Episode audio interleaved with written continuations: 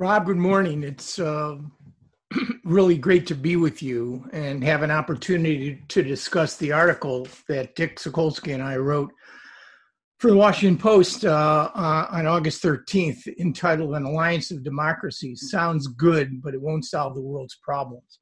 And first of all, I could say there's nobody better to do this than you. I mean, your first job at the NSC, if I'm not mistaken, was the democracy brief.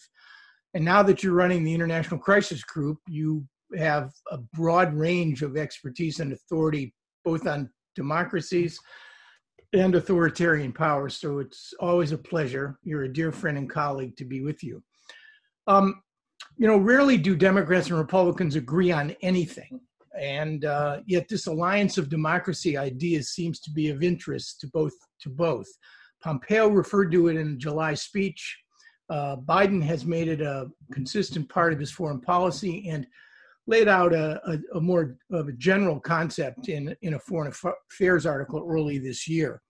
Um, and anyway, who could argue with uh, a bunch of democracies getting together? Uh, after all, even with all their flaws, democratic polities are a better guarantee of individual human rights, individual rights, peace, prosperity, and stability, right? Um, it's it, in, in our judgment, I guess, and Biden has made this a priority. He's called for it in his first year, uh, Global Democracy Summit. Uh, it looks good on paper. The real question is, as a practical matter, how do how will it how will it actually work? Particularly for a president who's going to be charged with the most galactic national recovery uh, here at home uh, since any president um, since um, since FDR we argue in the piece that a large club democracy might actually be counterproductive because it creates a kind of fault line between the United States and other rival countries who wouldn't qualify for membership, but whose cooperation is going to be necessary to solve some of the world's uh, most difficult problems. Nor do democracies, even though they are democracies, always agree on everything. I'm also not sure how large Biden intends this organization to be, but the larger it is, you're going to end up with an unwieldy multilateral organization, uh, which is not an efficient way to do business. It opens the door to spoilers, an inability to agree, uh, get distracted by tangential topics, and an inability to produce meaningful content. And we've tried it before community of democracies um, still exists. What it does and, and, how I'd evaluate it, I, I, I don't know.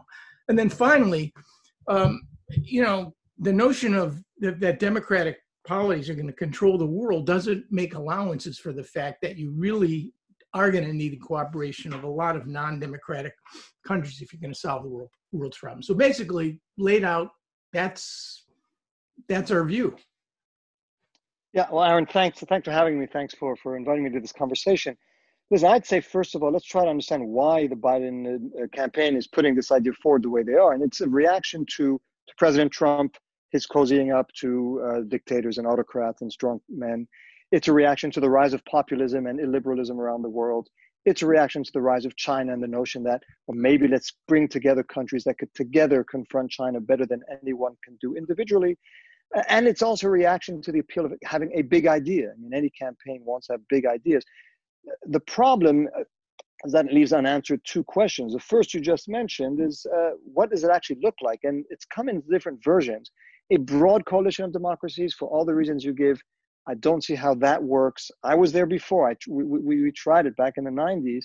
And what do you do with countries like like India? What do you do with with with with, with countries that have a history of democracy but are today um, it more than they are uh, respecting it. And and second of all, even if you could agree on you know what who who the membership will be, how big it will be, is it a small group, is it a big group? Um, can it really work? What what can it actually do? And I think so. I think the impulse is one that we could understand, but it just it's it's uh, the, the pull, the tug of trying to come up with a big idea that's going to respond to the real challenges explains uh, why the, the, campaign has put it forward. I think there's going to be a big gap between the idea and, and its actual uh, realization. Yeah, I mean, I think those are excellent points, and I'd agree. It, it, what troubles me, though, is I, I hope, maybe I'm wrong, that this isn't emblematic of the fact that the new administration, should Biden become president, isn't going to pursue a kind of restorationist foreign policy in which it argues that America's back. Biden says America has to be at the head of the table. And I'm just wondering, you know, a unipolar world has gone the way of the dodo. We're simply going to have to understand that a lot of other countries, a lot of other interests that don't share common our common values with whom we're going to figure, have to figure out a way to work.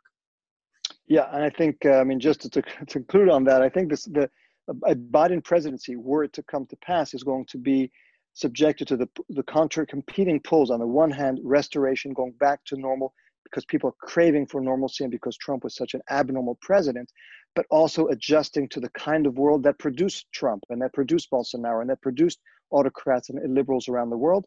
And it's that in between that space between restoring normalcy and adapting to a new world that the the challenge of the Biden administration were to pass uh, is going to emerge. Excellent point.